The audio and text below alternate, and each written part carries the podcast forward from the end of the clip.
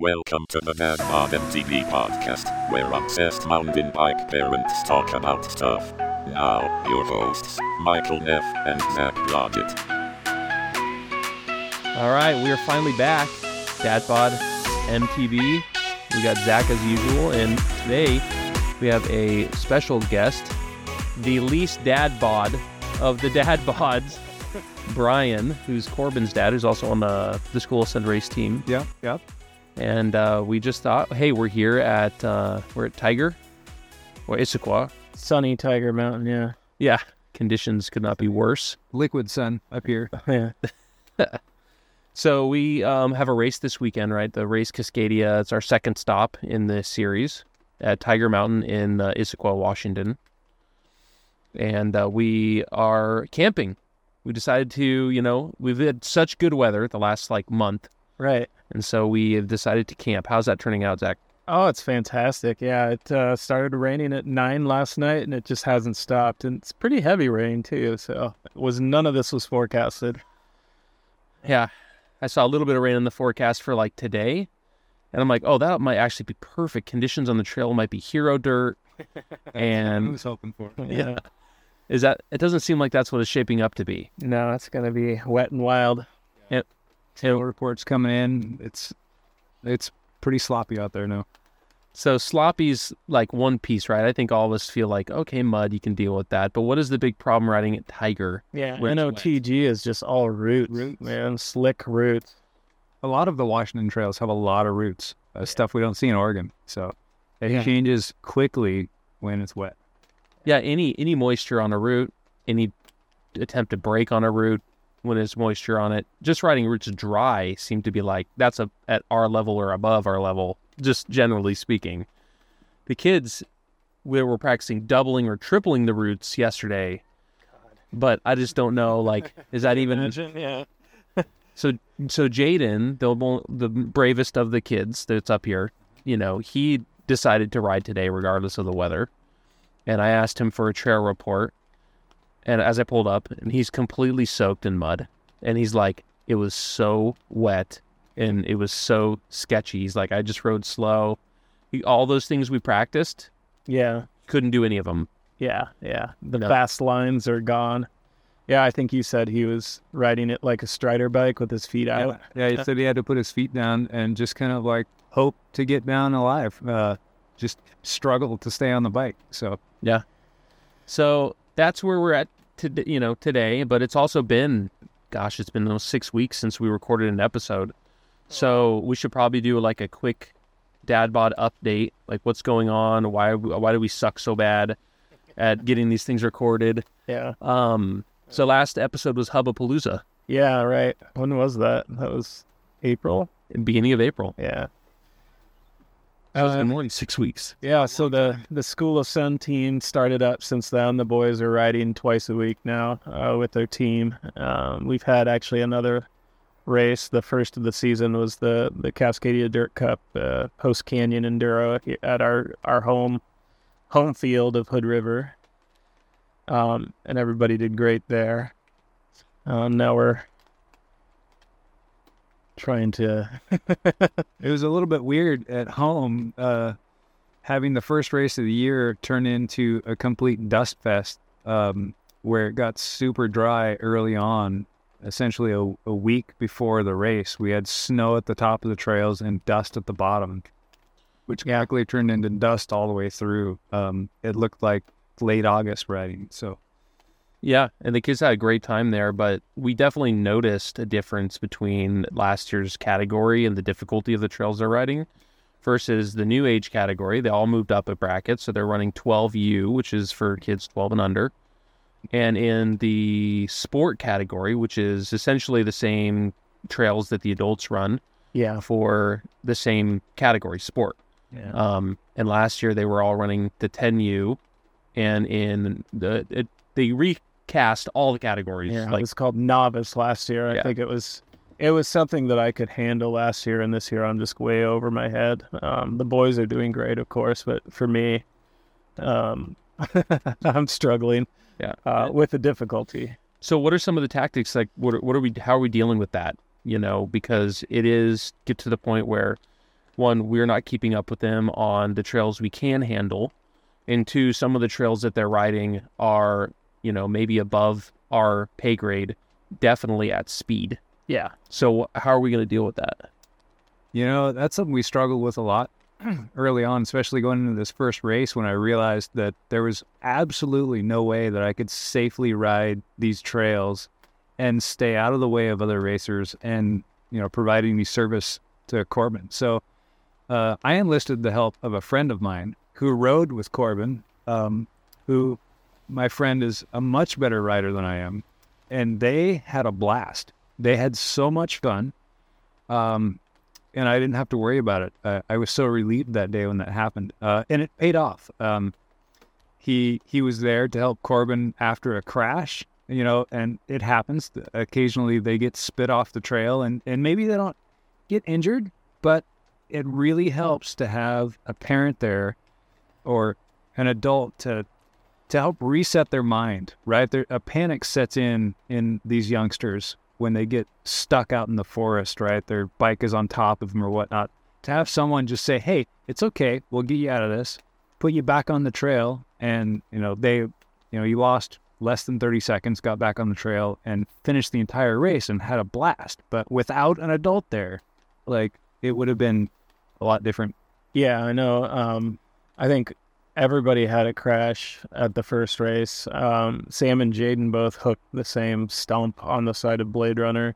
And I know Sam, we, we watched Jaden's video, and, and Sam said I did the exact same thing where he ate it. You know, he had his bike on top of him. You know, you get you they kind of sit there stunned for you know probably several seconds, and then you know, okay, I can still move my feet. That's good. And then they start getting disentangled from their bike, and so um, that made me pretty bummed out because you know I like I could have been there, you know, to help him, um, and that would have made a big difference, I think, in how he, you know, gathered himself. Um, so that's a bummer, but at the same time, he's, uh, you know, he's way ahead of me in terms of skill, and it's the gap is only getting wider. So um, I think ultimately, him learning to, you know, pick himself up without me being there is is probably for the best. It is, yeah. I mean, they need they need to grow, and that's a part of the process, right? Is like you're not always going to have your parents there to pick you up in life, right? And mountain biking is the same thing, you know. And so I'm I'm sure that on several trails, two days from now, I'll be thirty to forty seconds behind Bradley, yeah, and not able to help him if he falls. You know, the same thing happened last year when we were at Sunrise um, race in um, Arizona. They they actually forced me to drop 30 seconds after Bradley. They wouldn't let me go right with him. And he fell on a great, uh, a 45 degree angle slippery route in a steep section, like Yeah. every single turn on NOTG that we're going to be running here in two days. all right, And he slipped on that. We had practiced it. We told him, de-weight your tire, do not use your brakes. And he still went down on that feature. Um, you know, and I wasn't there to help. You know, I was, and I saw him getting back onto his bike. And there was some really gnarly stuff after that. And that's the same thing with NOTG is that there's basic uh, features on that trail that are treacherous features in the conditions that we're in today, followed up by treacherous features that are very difficult, you know, if the weather's bad. on it, yeah, yeah, You know, something that uh, Corbin and I were talking about the other day is uh, they're now to the age where I think I was when I took my first first aid class and got first aid certified. Um, it seems like now is a good time for us to look around and see if there are any offerings for these classes around, like to have these kids get some basic first aid knowledge. yeah, Um, It's a good idea. yeah. I would suggest that for the School of Send even, but they probably don't want to bring about the the uh, you know the thought of how dangerous this is. But yeah, I mean, like especially once once that stuff gets wet. I mean, I was sliding on the roots when it was bone dry um, two days ago, and now I just can't even imagine. Yeah, yeah. I mean, my my thought, at least for for this race, is that I'm gonna have to just skip uh, NOTG. I, can- I'm fine on the other two trails. I can make my way down without being a nuisance. But for NOTG, I'm going to drop them off at the top. I'll ride up there, uh, get them in line, and then I'm going to ride the road down and walk up as far as I can and provide any assistance I can or just, you know, high five them on the way down. Yeah. Yep. Yeah. and I'll I'll yeah, we've done this in the past with other you know with other riders. To like I'm pretty confident I'll make it down the trail with no serious issues because I'll definitely ride within myself, which means that I can be kind of there.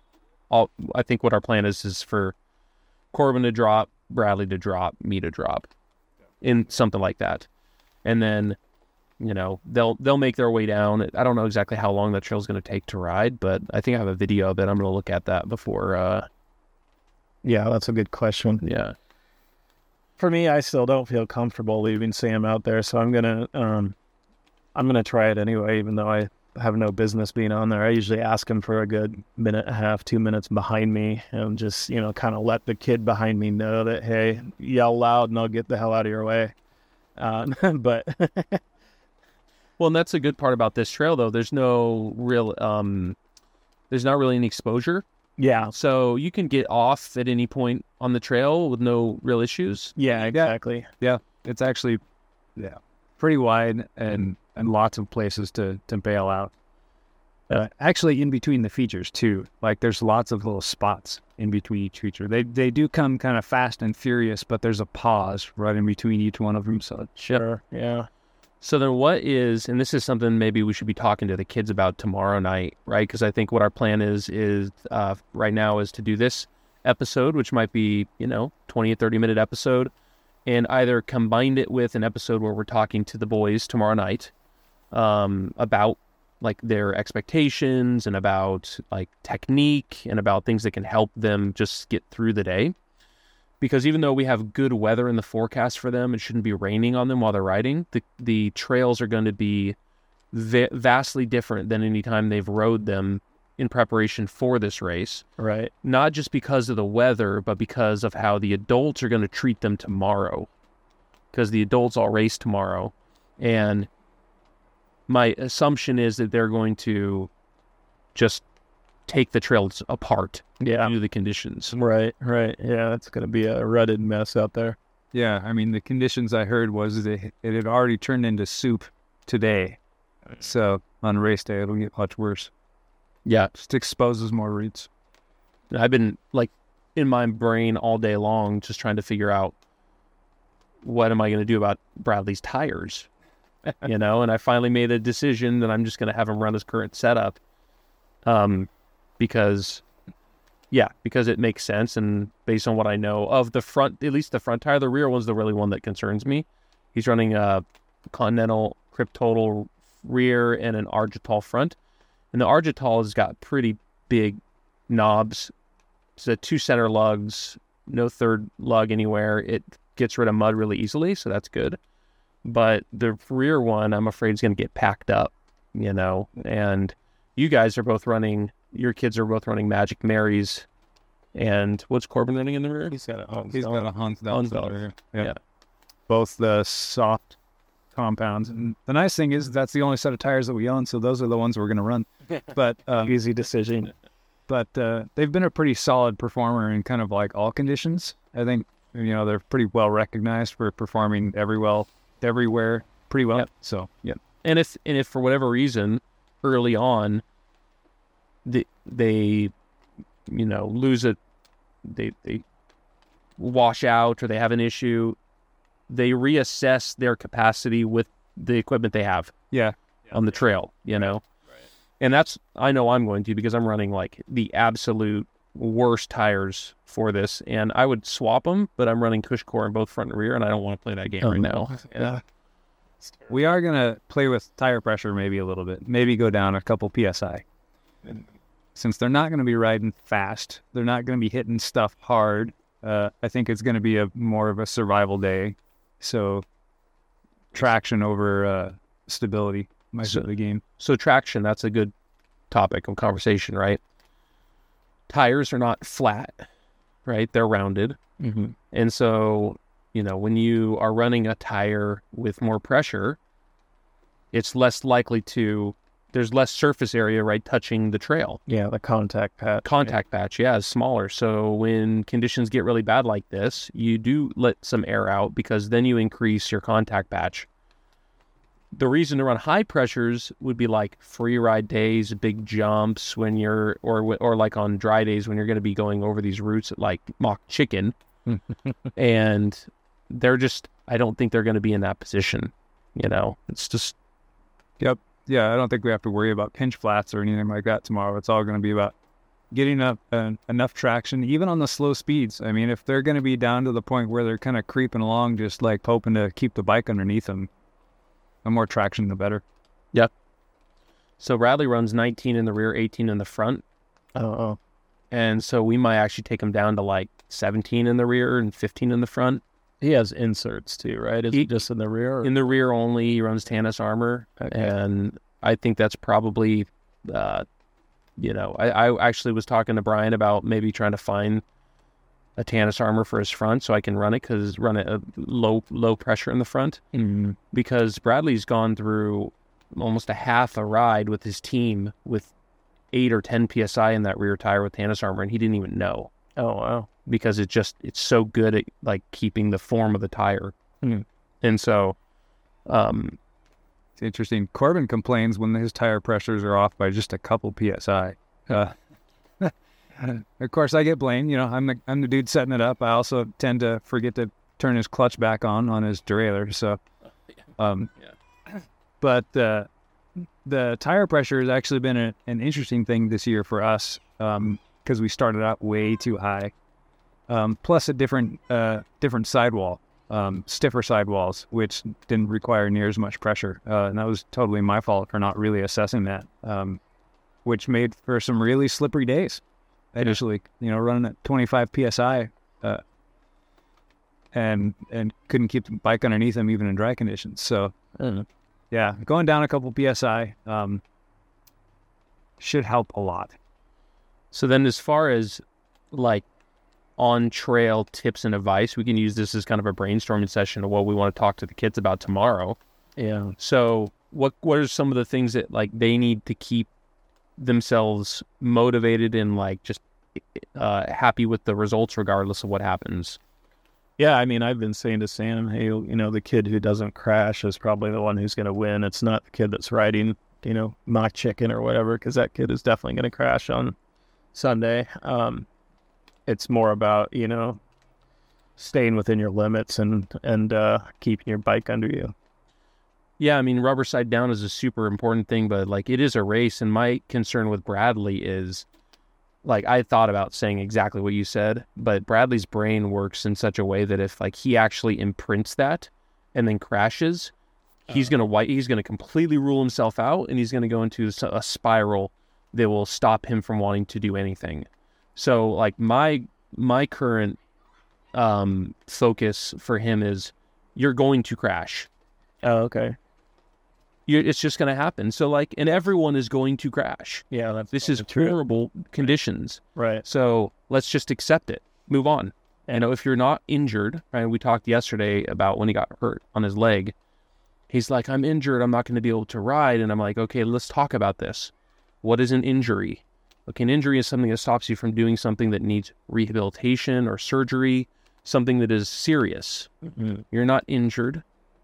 You're hurt, right? Unless you broke your leg, you're hurt. This is something that's you're going to get over quickly. And sure enough, by that night, he was running around the camp like nothing had happened, Yeah. you know? And so I'm trying to help him identify okay, in his mind, language, I think, matters a lot. And so if he's able to assess, I'm injured or I'm hurt, if I'm hurt, I can go, then he knows it's short term Mhm. you know, and he can push through that.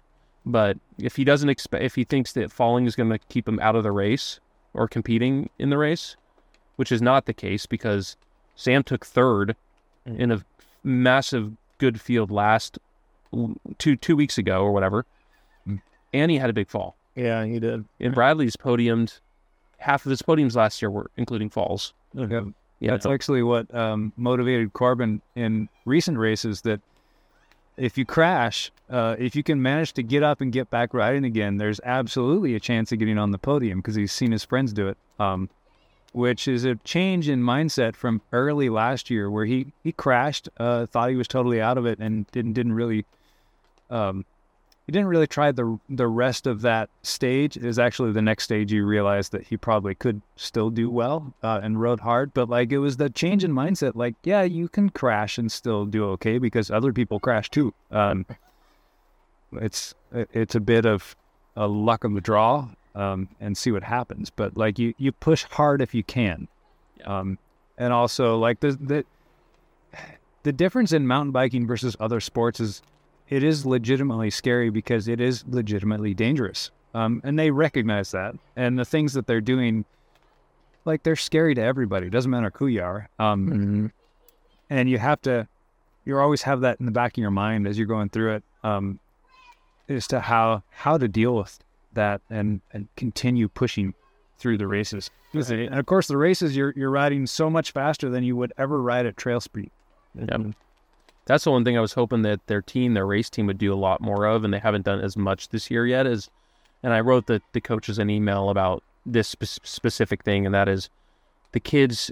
the The only way to get them to ride faster is to let them ride fast. They need to ride at race pace more frequently. Mm-hmm. Yeah.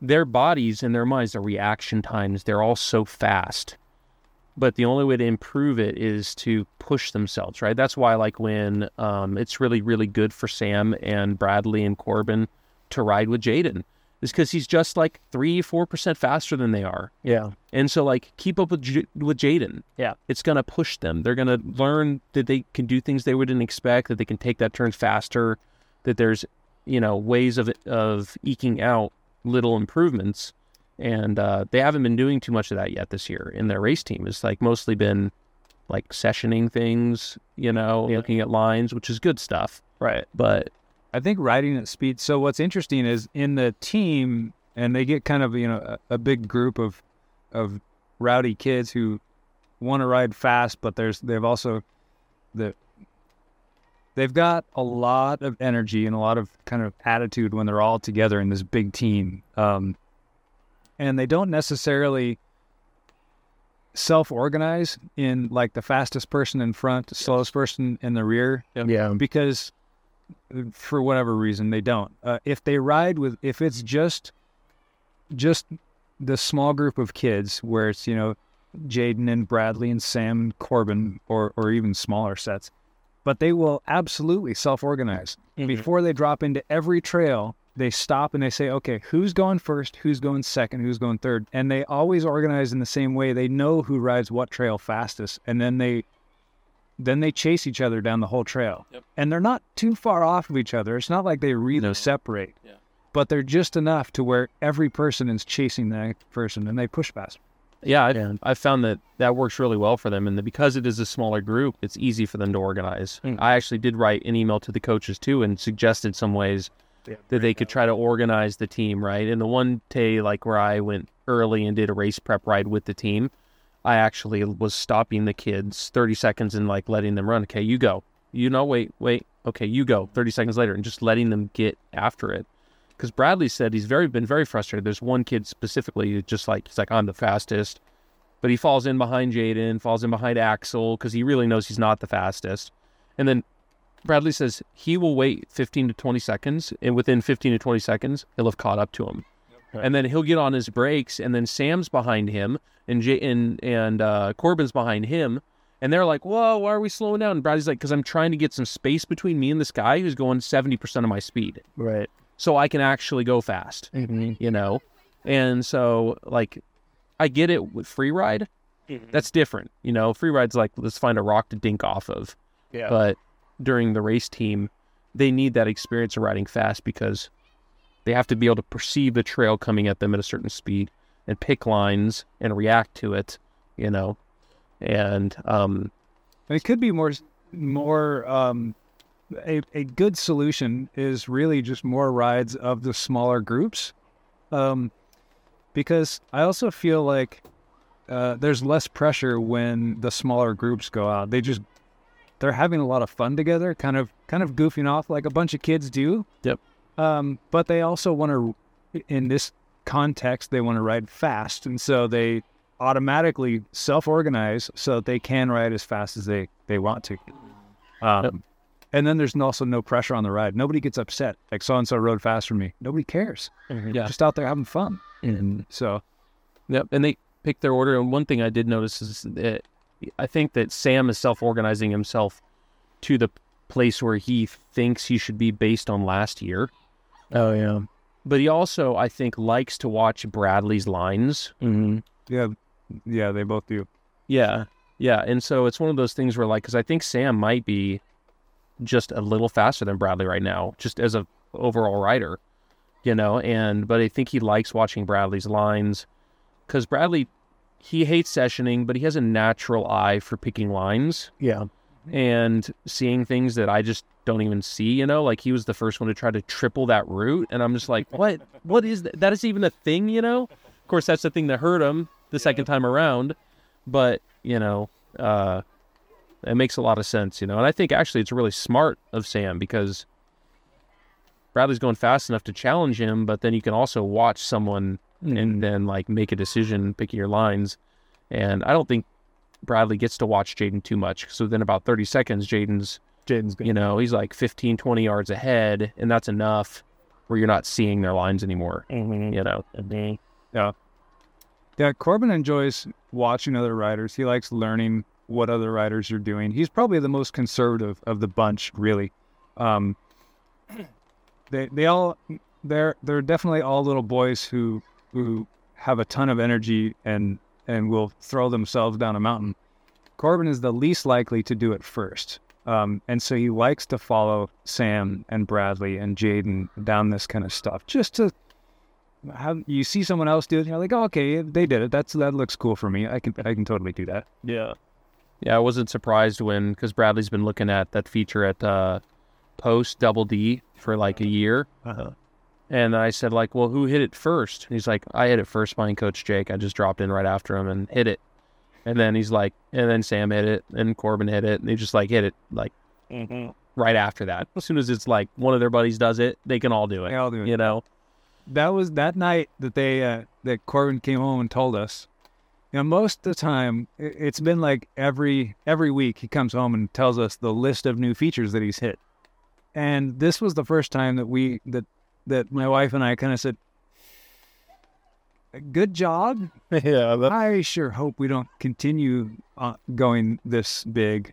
no. Like that's a legitimately big feature. I hit that point when they were doing Barn Door last year, and even FMX. Honestly, that was it. Got Yeah, those are nerve wracking. yeah. Like to watch them fall for it's like seconds that you they come off that drop. It's like Oh, yeah. 1001, 1002. Right. Yeah, you're in the air a long time on something like that. Um, yeah, but what the cool thing about the team at, as as far as I love it that they that they get to try new features with their coaches, and their coaches all have kind of different personalities and different teaching teaching methodologies. Um, Corbin is a little bit more uh, conservative and cerebral about how he approaches these things. He wants to know like what's the technique, what's the speed, how do you like to hit it.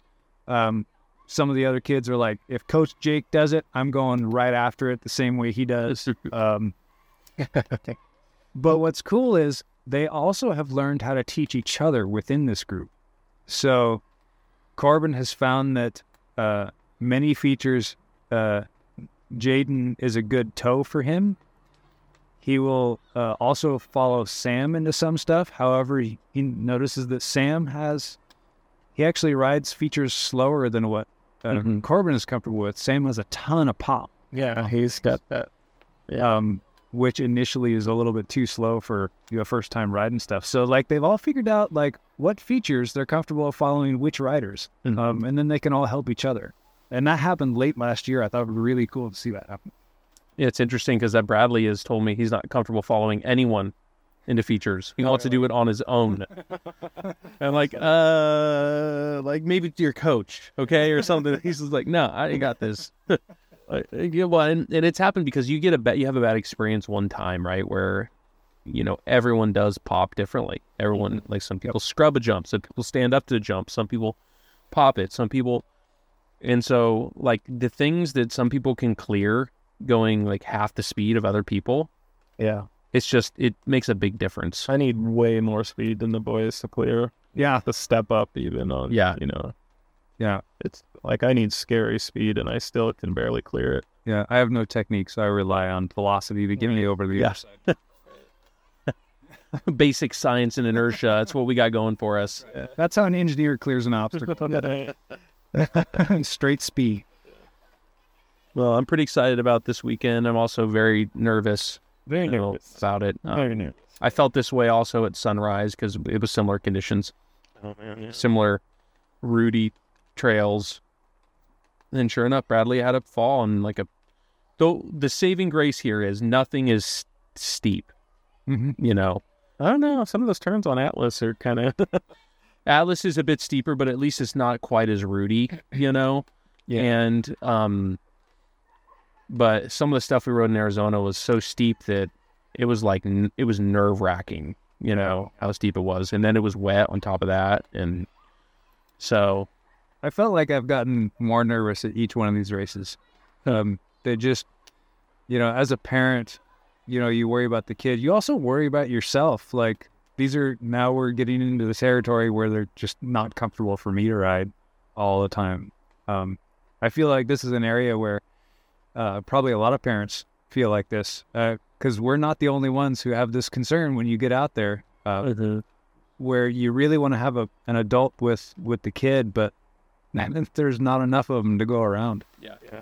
I am convinced, though, to some degree, for Brian specifically, I don't think it's a technique issue. I think it's a bike issue. uh, you've got a great lightweight trail bike, but these boys are not riding lightweight trails anymore. Yeah, yeah, You know, and so that's that's one of those things that like I was answering a Facebook post the other day. Somebody said like, "How do you know if you're overbiked?" And I'm like, "There's no such thing as overbiking.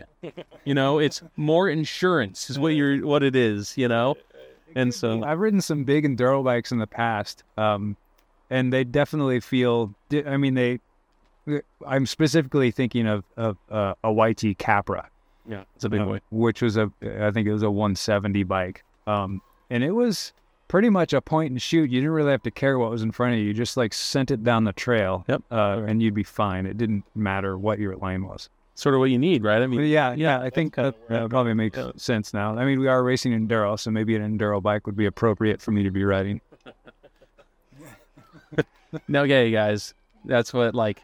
Now we know. We heard it. He said it. He needs an enduro bike, right? this isn't a let's get a Fox 36 and put a 150 on my trail bike. Yeah. This is an enduro bike purchase. I think that means I need two bikes though, because my re- regular trail riding, I still need a trail bike. You do not. It's more fun that way. Just get an enduro bike that pedals. You'd be fine. Yeah, It- you know what? If worst case scenario, you just have to do more work. You get more fit. Yeah. it's true. Yeah. So I'm, and it's it is kind of why I settle on the on my Evo because I had the enduro. Mm, the bike's definitely designed for better riders than me, and the Evo is a long enough trail bike, lightweight enduro.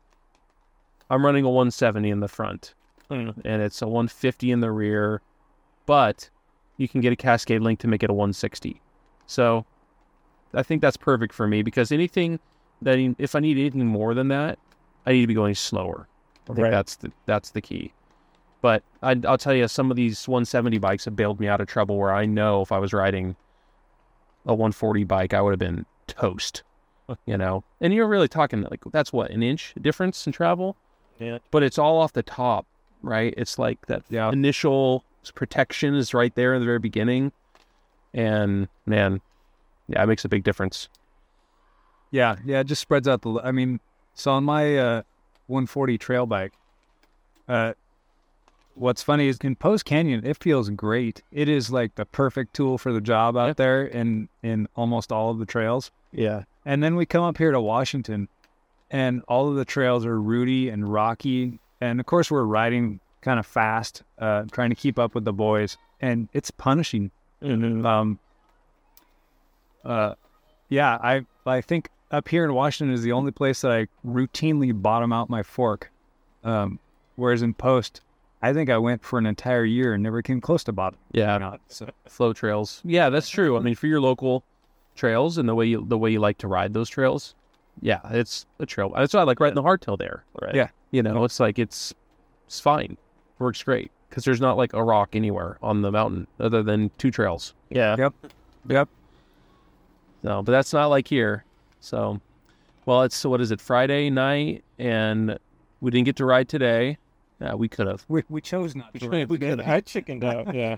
I told Jaden I would ride later today with him if he wanted to go up, but he had already gone, and We talked about it, but of course, you know, in our planning, we also didn't bring near enough rain gear to be riding in this bad Exactly, weather. And I was like, it's just going to be such a mess. Um, so yeah, I mean, maybe tomorrow after the rain subsides a little bit, and of course the adults tear up the trail, maybe we'll consider going out and looking at it again. But if not, we'll ride it and see how it goes. Uh, I think that that enjoying ourselves is kind of key. I don't know. I I, I try to remind uh, Corbin a lot that we're out here to have fun. Um, so, Type two fun. very type two. But yeah, but like you, you know, if if if we're not feeling confident that we're gonna ride this thing super fast, well, that's fine. I mean, there Yeah. there are other races. I mean, the conditions aren't ideal. They're not ideal for anybody. So everybody's gonna ride it just as slow as everyone else tomorrow Yeah. on Sunday. yep. That's what I keep trying to remind Sam. Yeah, like this is a really hard race. Scores for everybody in the category, not just you. So you're not at a disadvantage here. It's just going to be hard for everyone. Yeah. That's the thing. So when I played golf competitively, I loved it when conditions were bad. I loved it because I mean I was never like the most talented golfer in the world, but where I was really good was my mental strength. When t- when conditions got bad, really bad, my I my game went up. I got I got more focused. I got more committed because I knew that there were going to be players and in this case, right, riders who were just checking themselves out. Mm-hmm. They can't handle it. They're not going to push through. Every little root is going to be some big obstacle in their mind. Every turn is going to be a problem. One crash and they're done. And I was able to always kind of push through the mindset of that. And so I knew if I was teeing off on the first tee and it was dumping rain, I had a five stroke advantage off the bat Mm-hmm. right? And I'm hoping that like that I can help Bradley think of racing in these conditions that way, Yeah. because there is this the same course for everybody. Mm-hmm. There's not going to be any different, right? He's got these kids all have no no excuses equipment wise. They've got the best of the best bikes. They have, you know, they're all on the same trails as everybody else, and so the biggest difference on race day is going to be between their ears Yeah, completely. I really do wish we could have practiced at least once in these conditions. But hey, you know, maybe tomorrow we'll see. I kind of doubt it though. Yeah, yeah. I don't know if we'll be able to even talk the kids into to to riding. I don't know how we would do it. We've got no way to get cleaned up really. Um, I'm okay with it. You know that besides NOTG, uh, Atlas and Side Hustle will be fun. mm-hmm. Atlas might be a little bit messy to be considered straight fun. Side Hustle, which is the last stage of the day, should be an absolute blast. Should be a fun way to end it. Um, and we haven't pre-ridden that at all because it's not. It's it's very much like our flow trails at home. So, and we've ridden it before. Maybe we'll watch the video of it from last year just to refresh our memory. But other than that, I'm actually the most worried about side hustle. I think it's gonna get greasy, don't you? Like, yeah, just like- those berms I think are going to get really greasy. And my biggest crashes personally have been in trails that are flow trails when they get wet, and I just fast. my back tire just goes yep, Yeah. right up the side of a berm, and I go over the top, and I'm or I'm falling on my side of my hip, and then like no good because you're carrying a lot of speed in those trails. Yeah. you know. And so that is that is actually the trail because I, I think going in, the boys are going to be like, already sort of in their mind about okay, these are the conditions on these difficult technical trails with roots. Side hustle, they're gonna be like, yeah, let's send it. Whoa, whoop. Yeah you know, Could be. Those are some epic brake bumps too. I've, I've never seen potholes like that before. I've Well, I heard that probably there are have, but- brake bumps up there. I haven't seen it yet. But one thing we could do without the kids, you and I, and maybe we can tow Brian, we could go do a lap on side hustle tomorrow on our own Uh, yeah. after the after the adults and just see how it looks. yeah.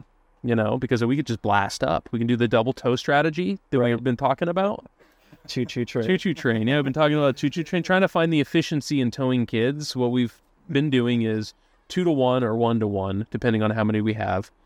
And it's always like the two to one's lagging behind the one to one. So we thought, what if we did a train where we put Zach and me in the front, two ropes to the first rider, and then a train behind them? Would it actually be more efficient? I think it would be. Yeah, the lead the lead horse has to be uh, that would have to be you. Like I'm always trying to keep up on the climb. Well, I'm just saying, like, we were in tandem next to each other. Oh, gotcha. Yeah, yeah, Yeah. And I think so. Tomorrow we try that with Brian. We and and I think we could do ten miles an hour up that thing. Yeah, like Just a put it. V formation. Yeah. Still have Value V. Yeah. It'll be good. Just run side hustle, and then if we got time or whatever, we can do whatever. But we could. That that would be connecting the bikes in parallel for anybody who's in like Oh yeah, yeah, yeah, Yeah. Yeah, I think parallel's better than series because you overload the, the first rope otherwise, right? Yeah. I'm really glad that our our you know listeners are our parents, not actual mountain bikers, because we just lost half our viewership when you guys engineered on our podcast. Just as geeks. So yeah, so I mean, I'd be interested in actually doing that. You know, checking it out, or even you know, I know we can't tow. So they changed the rules. We're no longer allowed to tow the kids Right. on the Friday before and or Saturday for practice laps. So that means that we had to extend our trips. Now we have to come up Thursdays instead Right. and to the, to do our tow laps, which is kind of annoying actually. I don't I, I'm not sure why they I just I need the practice, damn it. It's me. I don't know. Uh, I was thinking about this last year when they kind of started when that that rule started to creep in. It was kind of like less and less shuttling, and then it was no e-bikes, and then it was no e-bike towing. And I was thinking about this, and I don't know as if I'm totally against that rule. Um, I think that it might keep it more equitable since mountain biking is already a, an insanely expensive sport. True. If you throw on top of that the fact that to get an advantage of practice day of having an e-bike, which is another, you know, five, six thousand dollars, uh, that that further kind of like separates the groups uh, uh, of you know kind of haves and have-nots. I don't know. Maybe it it helps keep it a little bit more equitable if everybody who's enduro has to pedal, and the other, you know, part of enduro is not necessarily being able to see the trail that much beforehand. Mhm. Part part of the experience is you're riding it kind of half blind. You've never really seen these courses unless it's your home course. That experience of like, well, I've seen it once, maybe twice, and uh, now I'm going to go race on it. And it's up to you um, as a rider to be able to, on the fly, pick your lines as opposed to memorize your lines. Because I feel like the pros uh, are thrown into that situation as well, where they they get to pedal a route once or twice, and then they have to race it, and it's all up to them to be able to pick those lines as they go down the trail. Mhm. So maybe it's kind of an experience thing that I'm like, well, it's that's just part of the experience. it also is there's there is a lot of value to having them pedal like you know they're only going to get stronger by doing that you know i mean having doing the climbs themselves like i'm sure corbin on race day he's going to be out in front of bradley climbing because bradley's been getting towed a fair amount Mhm. you know at the same point in time like and i do agree i do agree with a lot of what you said um however we would tow corbin just so you know we would tow him if you got here He has absolutely been towed Yeah. multiple times. Yeah. Right. so so but with that being said like um you know it is a race down the mountain you know that's the time section and on race day if they make the climb happen Yep. then there's nothing wrong with you know within the rules uh giving your kid the biggest advantage possible Oh, You know, and I'm and in, in two years he won't need a tow. He'll be twelve or thirteen years old, and he'll have legs for days. And you know, there's actually I think Zach was mentioning somebody who you know who recently was saying, or maybe it was you, Brian, who said like kids shouldn't pedal until they're a certain age. Yeah, age 10 was what they told me because you're just going to burn them out. Basically, their bodies physiologically aren't really up for it. It's very rare to see kids that will enjoy kind of that, that suffering. Like I, I think Corbin is the only kid I've ever seen who, off the bat, didn't mind at all pedaling. Um, but uh, it's it's pretty rare, and you can definitely make the sport pretty awful to begin with. Yeah. And I spent a lot of time towing him just on on my bike, my my regular bike. Um, because to me, I was like, well, I need the exercise anyways, so it's not bad for me to to tow tow him. When that was back when he was like seven years old. Um. Of course, that's you know a total. Uh, that's that's a really awful experience as a parent to try to tow a kid up a hill, but uh, you get in shape really fast. Yeah. Yeah, it's all mindset, right? How are, how are you looking at it? What are you doing? For me Yeah. too, towing him early on was like, uh, like when he was eight years old, nine years old. I'm like, you want to go on a ride today? And he was just like, "Uh, I don't want to pedal. Yeah.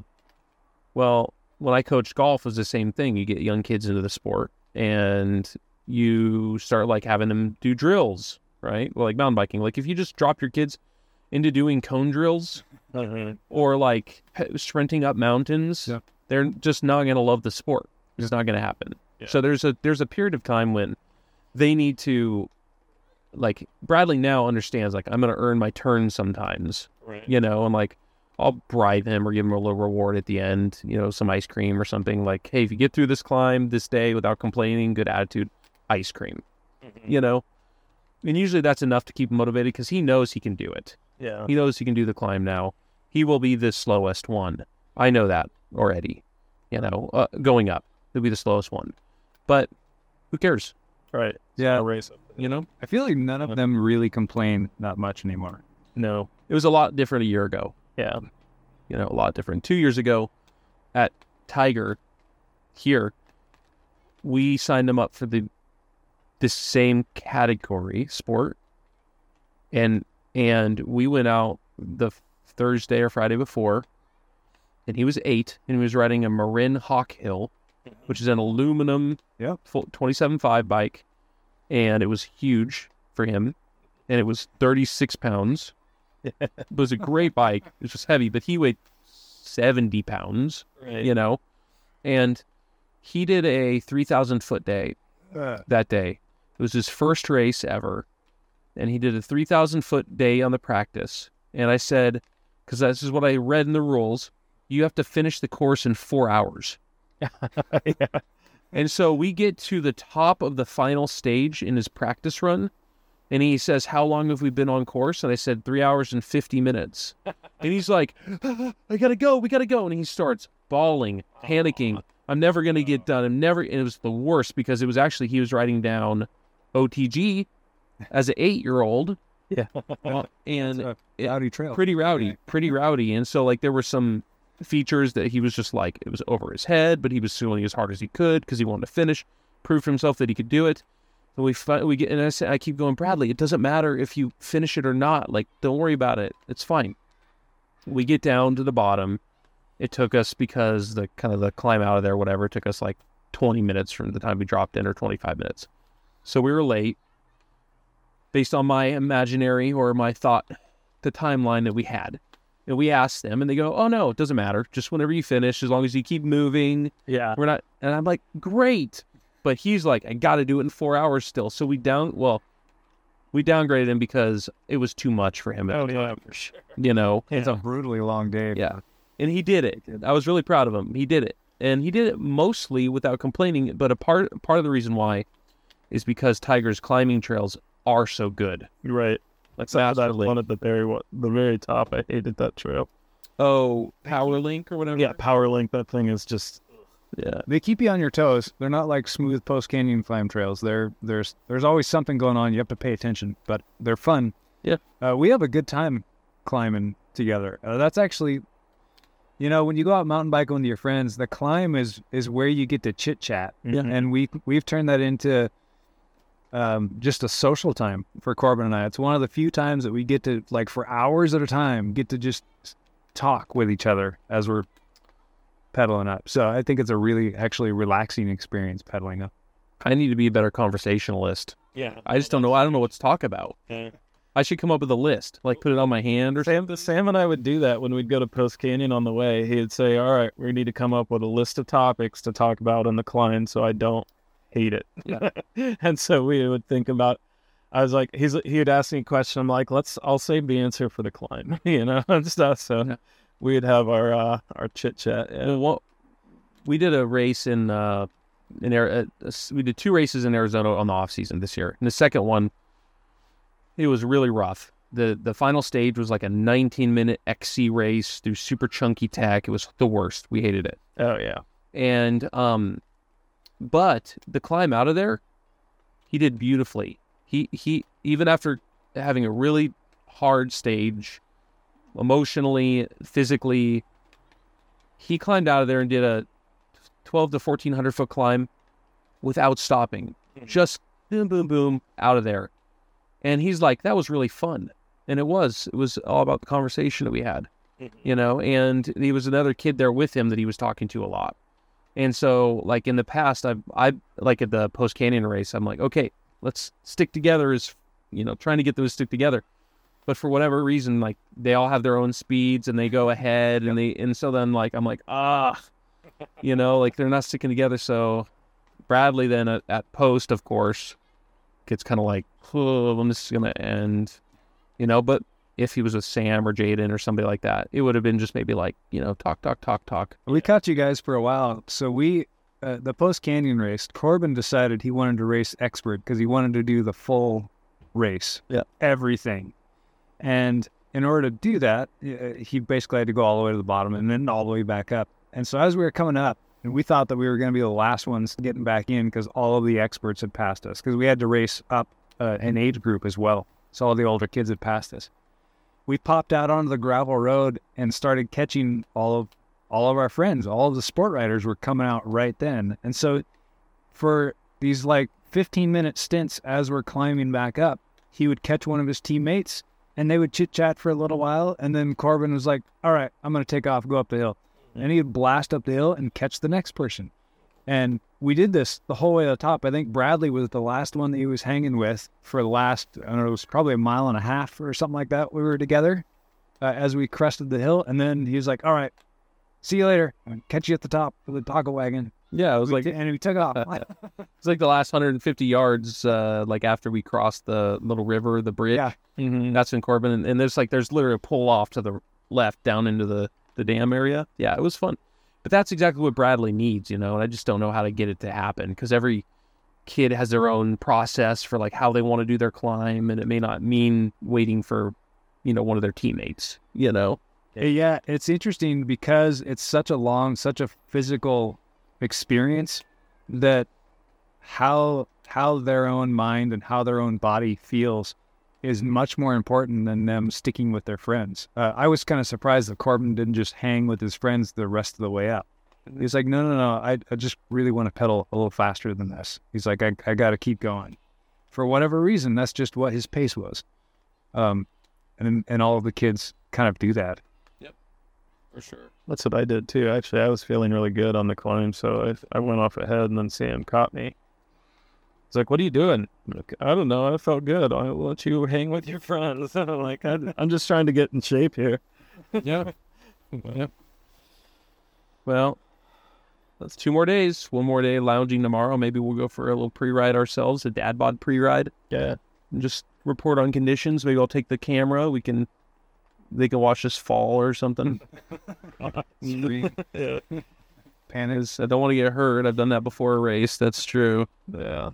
But uh, awesome. Well, we finally did another episode. And we'll check back in tomorrow when we talk to the kids. Right. Yeah. That would be good. So let's uh, let's do that. All right. Until then. All right, we're back, Dad Bod MTB podcast, and today we are actually going to talk to the kids, the legends, the ones who are going to be racing tomorrow, and the topic is race prep, especially since uh, we're racing. How would you how would you guys um, describe these trails? Lord.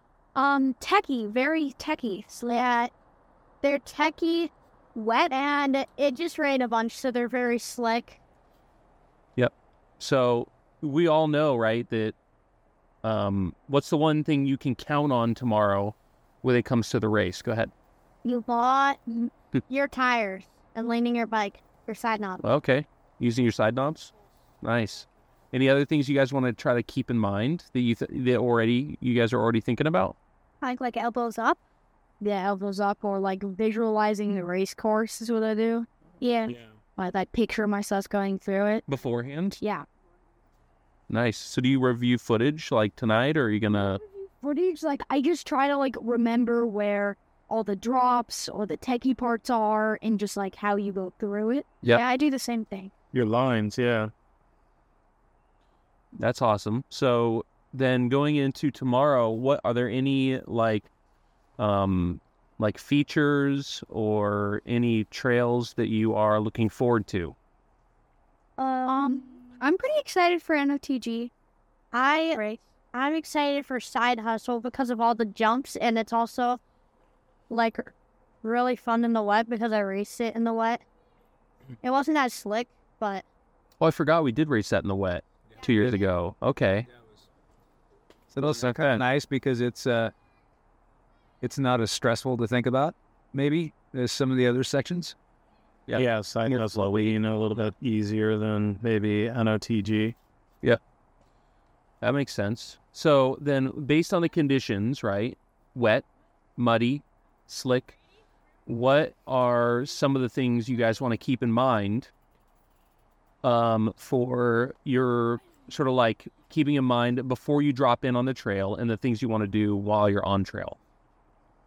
I mean, I'm always thinking about having my elbows up, body position, having fun. Fun, nice. What else? Bradley, have any ideas? What have we been working on lately, Bradley?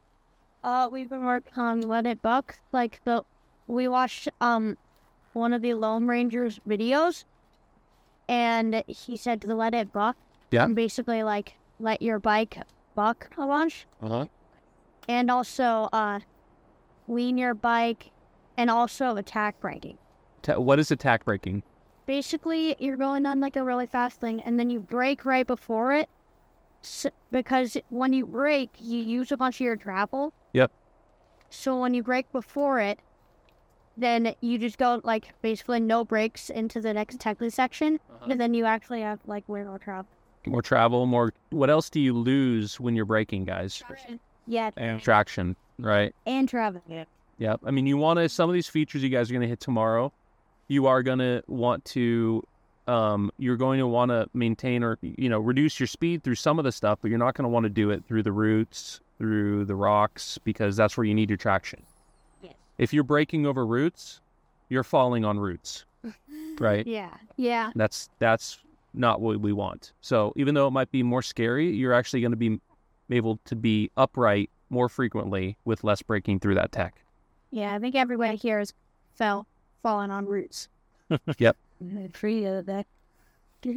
It happens, guys. So so that brings me to falling. How many of you guys are going to fall on this race? Probably all of us. Yeah. It's very likely. It's very likely a lot of people are going to fall. I'd fall. rather not think about that. Is it is it going to ruin your race? No. Okay. How many of you guys have fallen in a race and podiumed? How many of you guys have fallen in a race and podiumed? And a tiger. Yep. Yeah, big tiger too. Nice. See, I had a massive OTB on um Easter or Sunday. Yeah, you did. And then what do you take? Third, right? Every time So it doesn't mean you're out of the race. How do you assess whether your fall was like bad? You know, like Yeah.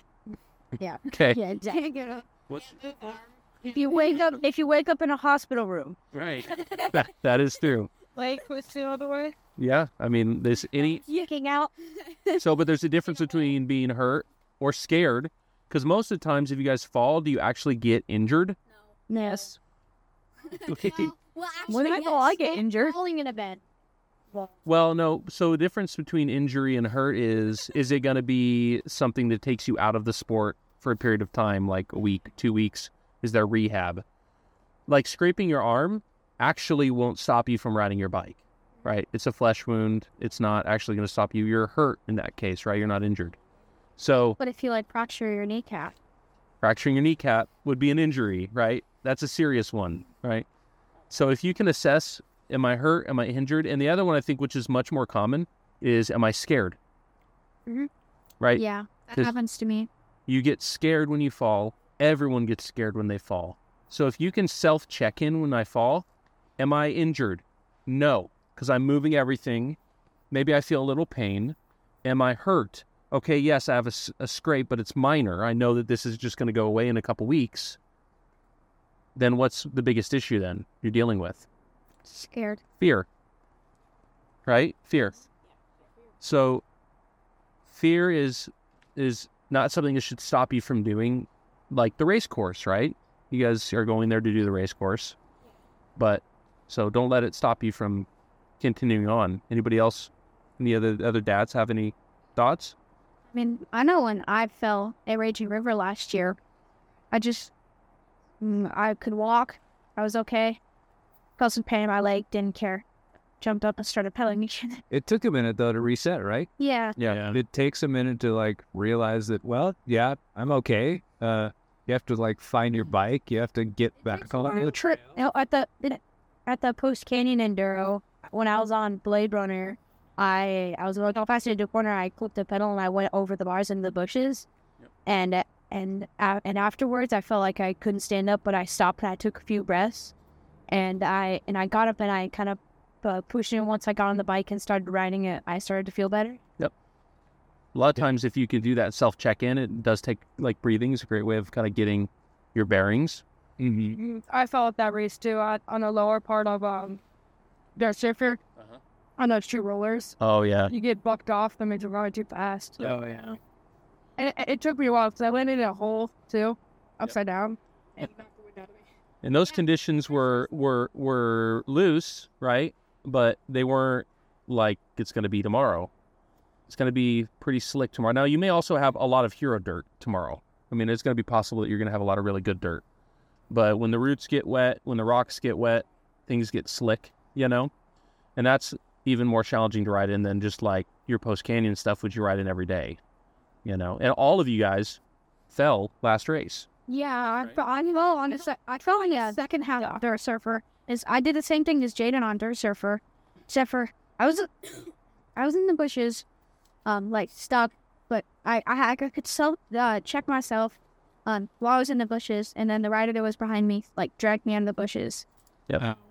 I did the same thing as Jaden on Blade Runner. I went too fast into a corner and hit a stomp and went OTB. Yeah. On the same corner.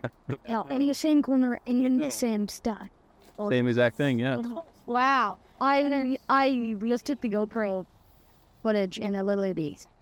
So Jaden, you you were the only one that's ridden um, since it rained. What? How was it up there? It was awful. Like a lot, like most of the lines that we looked at were over the roots.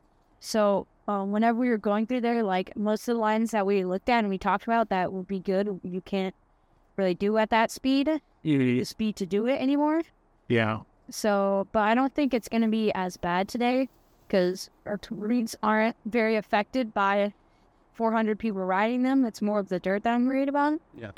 So hopefully today, if it's if it's dry enough, then the roots and rocks can dry up, and that's that's all that I'm worried about because the trails in was in great condition before, and I think that it'd be able to withstand a bunch of people riding. Yeah. I mean, the main thing I'm worried about is like, um, there were a lot of holes below the roots that you had to like drop off of, and since it was wet out, everybody that um rode like on Saturday, I'm worried that the holes are going to be like that much deeper or something Yeah. like the dirt's been just like moved out of the way. So the thing I think always helps me when I'm competing in a situation like this, right, in mountain biking or in any sport, you guys are all racing on the exact same trails as everybody else. So there's nothing unfair about it. It's it is the same conditions, the same trails, the same features, the same problems. And so mm. maybe it's good for you just to think you're not racing against anybody else, right? It's it's a you against the clock. You against the mountain. Yeah, you do your best, and that's all you can do. And so don't be hard on yourself if you fall. Get up. If you're not hurt, laugh about it. Everyone's falling. It's like a slip and slide, right? So Candy, that's for sure. yeah, you're gonna you're gonna you're gonna have more fun if you laugh about it than if you get upset about it. Okay, this is not necessarily the race to set a land speed record. Okay, this is the race where you want to get stay upright if possible, and if you can't, laugh about it. I mean, if you wanted to, you could go on Strava and get like a KOM or something, but that'd be kind of That'd be sick. Be cool. if uh, Strava had like different weather condition, you know, KOM. yes, that would be so cool. Cars. Open middle and down it. Tell what we're now just be sick. Like, you know, Yeah, because that would work for because that work because that roll that's a fast roller. Yeah. Imagine you wouldn't be able you wouldn't be able to get enough speed to crash. You just one of the one of the nails gets stuffed in one of the roofs. Yeah. oh yeah, if you crash, your bike's like the biggest hazard at Cron. Only don't care about the street. And and so then like the last thing I think right is just to come back to the whole reason we do racing in general, which is what? Why do we do this? Fun, right? Fun. That's it. And to get better. And to win. Yeah, well, winning is fun. Yeah. Right? Riding with your buddies is fun. Right? It's all fun. No, just kidding. Trading stories about how each one of you had an adventure. Like every one of you is going to have a completely different adventure going down there, right? You're going to slip in different spots. You're going to have different things happen to you. And like afterwards, you sit around and tell stories about Yeah. how the day went. Yep. This is how I got muddy over here. This is how I got mud over here. I guess I got mud in my nose. My face is all messed up. Yeah. this is why my nose is back on the trail somewhere. Yeah. That's why we all wear full face. Is like in my hand. I mean, you're the one to talk. You've knocked several teeth out riding bikes. yeah, for sure. Yeah, yeah, we all were. Last year was my first race. Yes. Yeah. I never know. It was my guy came out of the, like the expert category to the fish, and you heard him be when he was coming off the predator. You heard this loud pop of his tire exploding and his derailleur like going, and he was back reeling. No. And guess what? And he was covered in mud. He and he finished first place. No way. Insane. Pushing the bike. It's like a no chain finish. No, like he he finished the bike with his whole tire exploded, not moving. That's what I meant. That's that's a lot of, a lot. Yeah, like it's it's like the rider, not the bike. On the last race at the beginning of the year, I went to a race in Spokane, and uh, we were watching a downhill race, and everybody like everybody in each category was was kind of making their way through, kind of trying to avoid the rocks. And then and then we hear someone coming down, and someone in like this old like 1900s bike, like old old bike in like full hockey pads comes in and he just blasts through over the rocks, over everything, and he wins his category. Oh, totally, right? It's sick. So sick. like a duck suit on, and he was like racing in like a, a full floaty. Nice. We called it extra protection, but That's perfect. Actually makes sense. Yeah. Nice. Well, I'm excited to watch you guys ride tomorrow, you know, and the climb is what? Something we survive? We just get up there. it's actually a really nice climb. Yeah, it's not that bad a climb. Yeah. You know, it's going to be a good climb. It's 3,000 feet, so you are going to be pedaling. But you guys have all done that. It's nothing new. You know, it's not going to be hot at all, so that's great. Well, and at least it, my mom always says it's not good. It's gonna stop raining, and it just keeps raining. Nice. That's yeah. The the forecast haven't been too on it this this weekend, unfortunately. Yeah. Well, It's supposed to be dry tomorrow, apparently. yeah. Yeah. Yeah. Well, it shouldn't rain all night, and it's supposed to be good tomorrow, so things might change a bit. Okay. Is everyone here racing expert? No, there's no category for expert in their age group. They're running the 12U. Sport. He could. He could. But he's never ridden Predator, so he would be riding in blind. Oh, okay. Yeah, that means I can laugh when Can you tell us how it goes? Yeah. I, okay, so I've heard, just what I've heard, Predator is, is basically just like NOTG, just with like five or six big features. and longer. Yeah. Yeah. Hey, if I podium, I get to pie you, I guess. Okay, If you podium, I better give you a hug. Bet, bet. Deal. If you podium, you can tie me in the face. Trash nigger. Bet. Then you can lick all the pie off your face. It's a double win. You know that what? If if I podium, can I? Yeah. And All right. All right, guys. Well, good chat. Good luck tomorrow. I'm looking forward to it. It's gonna be fun. Have fun.